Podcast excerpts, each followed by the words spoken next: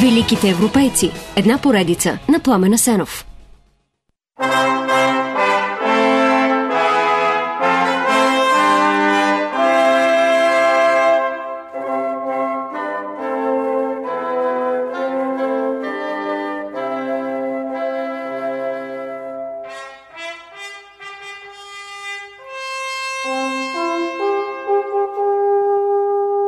с огън и меч, потоп, пан Володиовски.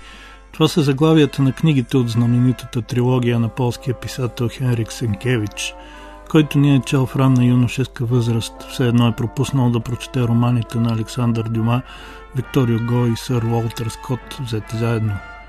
Който се хване да я чете като възрастен, ще изпита удоволствие и трепет, сякаш е тинейджър. Шеметни приключения на благородни рицари, изправени срещу подли врагове, малки сражения и огромни битки, жестокости и кръв, интриги и предателства, вдъхновяващи пориви на патриотизъм и трогателни човешки жестове. Всичко това подправено с неподправен хумор и развито паралелно с любовни истории, романтични, но и сурови, не по холивудски лигави, такива са въображаемите реалности в романите на Сенкевич. И всичко е сътворено с голямо писателско майсторство. Не очаквайте обаче да бъдат повече от това, което са. Например, да търсят и откриват нови литературни форми. Както пише един критик, Сенкевич просто владее до съвършенство и използва прекрасно наличните приеми на занаята. Не очаквайте също да научите от тези книги на истинската истина за описаните грандиозни събития в Жеч Посполита през 17 век, защото ще сбъркате. Да, действието се развива на исторически фон. Част от героите са исторически фигури, а другите пък са така истински, че приличат на исторически фигури. Но това все пак са чисто приключенски романи. Книги писани за забавление на публиката и публикуване между 1883 и 1888 година като вестникарски поредици. Ефекта, който се проявява още с първите части, ефекта на масово патриотично въодушевление сред поляците, притиснати в края на 19 век под миризливия бутуш на Руската империя, надхвърля очакванията на самия автор. Макар да му печели и немалко критики, подхода и постигнатия ефект все пак извисяват Хенрик Сенкевич до най-високия педестал на полската литература, където той стои до сега без да помръдне.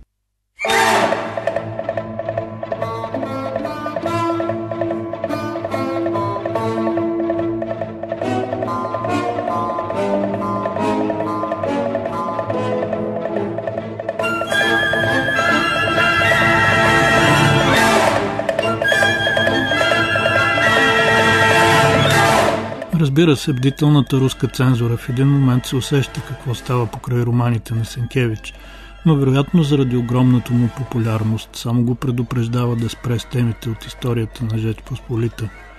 За известно време той наистина спира, като издава книги за пътешествията си по света, а също без догма, един психологически, лекоманиерен роман, посветен на себепознанието на героя, постигнато чрез анализ най-вече на отношенията му с жените. И тогава идва още по-големия бум. През 1895 Сенкевич започва да пише романа Кловадис и да го печата в три полски вестника едновременно. Това е история за любовта между римския патрици Марк Виниций и северното християнско, разбира и полско момиче Лигия. Действието се развива в Рим през първи век от новата ера, времето на Нерон и гоненията срещу християните. Заглавието идва от прочутата случка с Свети Петър. Поради силната заплаха за живота му, той тръгва да бяга от Рим, но по пътя среща Христос да върви в обратната посока. Кво вадис, домине? Къде отиваш, Господи? пита Петър. А Христос, отивам в Рим, за да бъда отново разпнат. След което Петър, камъка върху който Христос гради своята църква, се засрамва от малодушието си, връща се и в Рим намира мъченическата си смърт. Живота заслужава присмех, затова и хората му се присмиват, казва един от героите в романа, сатирика и словесен магиосник Гай Петроний. Да, прочутия римски арбитър Елегантиарум, арбитър на елегантността, когато знаем и като автор на романа Сатирикон. В случая обаче сам той е герой от романа на Сенкевич, в който живеят и други исторически фигури. За разлика от трилогията, която поне от начало сякаш остава повече за вътрешна консумация, Плавадис бързо е преведена на много езици и се разпространява като пожар не само в Полша, а и по целия свят. Разбира се, всички си дават сметка, че с разказа за гоненията срещу християните в физическия Рим, Сенкевич визира и гоненията, на които са подложени поляците от чуждия на цивилизацията руски империализъм. Може би за това мнозина смятат, че през 1905 година писателя получава Нобеловата награда за литература именно за Клова Адис. Но не, в мотивите за наградата не е споменат конкретен роман – Казано е, че тя се присъжда заради постиженията на Хенрик Сенкевич в развитието на епоса. Обобщение, което включва както знаменитата му трилогия, така и кръстоносци. Романа, който излиза две години след Кловадис, е посветен на битката при Грюнвалд през 15 век, в която полско-литовските рицари разбиват немския тевтонски орден.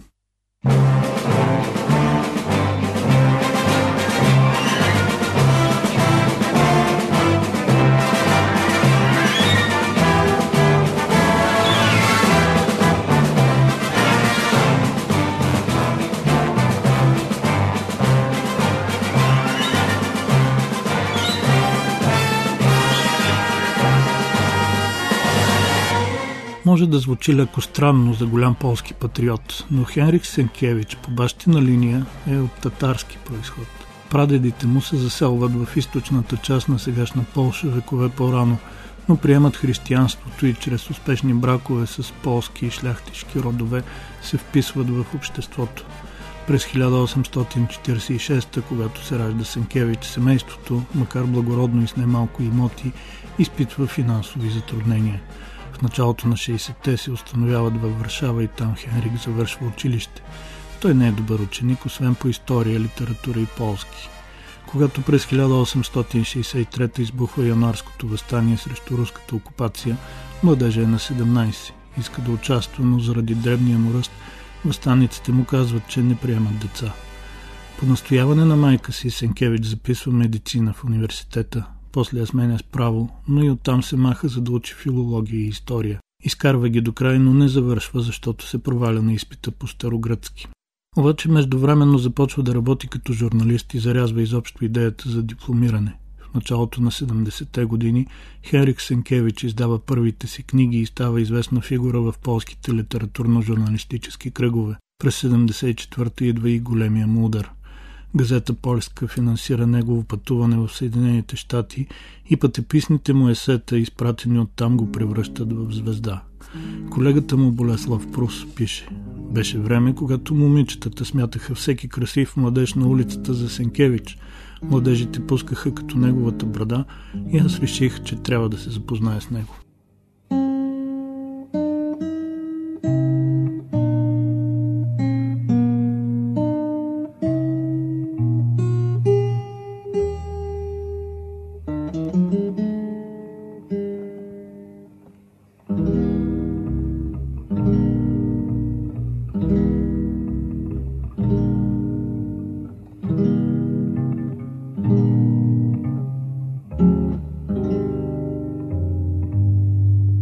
След това американско приключение, което продължава 4 години и по време на което издава още няколко книги, Хенрик Сенкевич никога не спира да пътува. Това е едната му голяма страст, която той реализира без смяната на мястото и атмосферата да му пречат на писането. Освен Европа и Съединените щати, писателя обикаля Близкия изток и Африка. Доста от книгите му са всъщност пътеписи или приключенски романи, чието действие се развива в екзотични земи. Само ще ви припомня Стаси Нели, както е преведена на български заглавието на романа му в пустини и пустинаци. Другата голяма страст на Хенрик Сенкевич, ако може изобщо така да се каже, е любовта, в частност към жените. Той е представителен, симпатичен и интересен мъж. От един момент нататък вече става и доста богат, затова въпреки, че е консервативен католик, успява да реализира и тази си склонност. Докато с пътешествията обаче цял живот има късмет и не преживява крайни ситуации, с жените не е така. С първата си съпруга, Мария, се запознава във Варшава, но за да поиска ръката и отива чак във Венеция. Двамата се женят, имат две деца, но след 4 години Мария умира от туберкулоза. Сенкевич е съсипан, но го спасява работата. Тогава той пише и издава трилогията си. Вълдушевен от нея, един богат почитател, представил се като пан Володиовски, по името на знаменития герой от третата част, праща на писателя огромната сума от 15 000 рубли. Сенкевич не иска парите, но като няма на кого да ги върне, основава с тях санаториум за болни от туберкулоза артисти. Междувременно продължава да пътува и преживява доста романтични истории, но през 1892, вече на 47, сърцето му е истински разбито. Той среща 18-годишната Мария Романовска Володкович. Влюбва се, двамата се женят, но тя го напуска само след две седмици брак. При това, както се установява, брака е неконсумиран и лично папата го разтрогва. Не ме питайте как се установява липсата на брачна консумация, не ми стига ума да знам. Така или иначе, Сенкевич не се отказва и през 1904, вече на 58, се жени трети път за 14 години по-младата си племенница, Мария Бабска. Не знам дали забелязвате, но и трите негови жени се казват Мария. Нищо чудно това да има връзка с дълбоката му католическа вяра и преклонението му пред светата дева. Но важното е, че третия брак се оказва успешен и оцелява през следващите 12 години до смъртта на писателя. Сенкевич, който твърди, че не трябва изобщо да мислим за смъртта, защото смъртта непрекъснато мисли за нас, умира от сърдечен удар в един швейцарски хотел през 1916 в разгара на Първата световна война. Малко не му стига за да види прогонването на руснаците и превръщането на любимата Полша отново в независима държава. Осем години по-късно тази независима Полша пренася останките на своя велик писател в столицата Варшава и ги погреба в църквата Свети Йоан Кръстител, както и да оценяват критиците литературните достоинства и грехове на Хенрик Сенкевич. Факт е, че по целия път от Швейцария ковчега му е съпроводен от огромни тълпи хора, които го обичат. Śmiertelne gwiazdy, lubo raczej oczy, mój niepokoju i we dnie i w.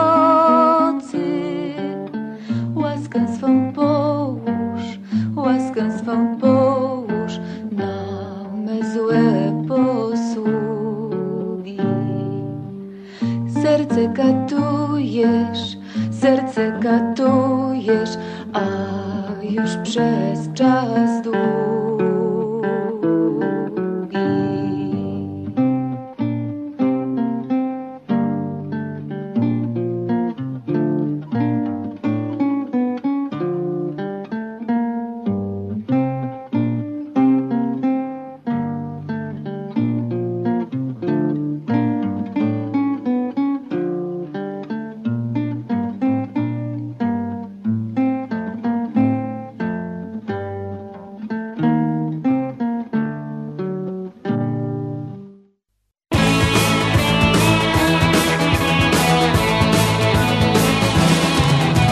Всяка сряда, събота и неделя бъдете с великите европейци. Великите европейци. Една поредица на Пламена Сенов.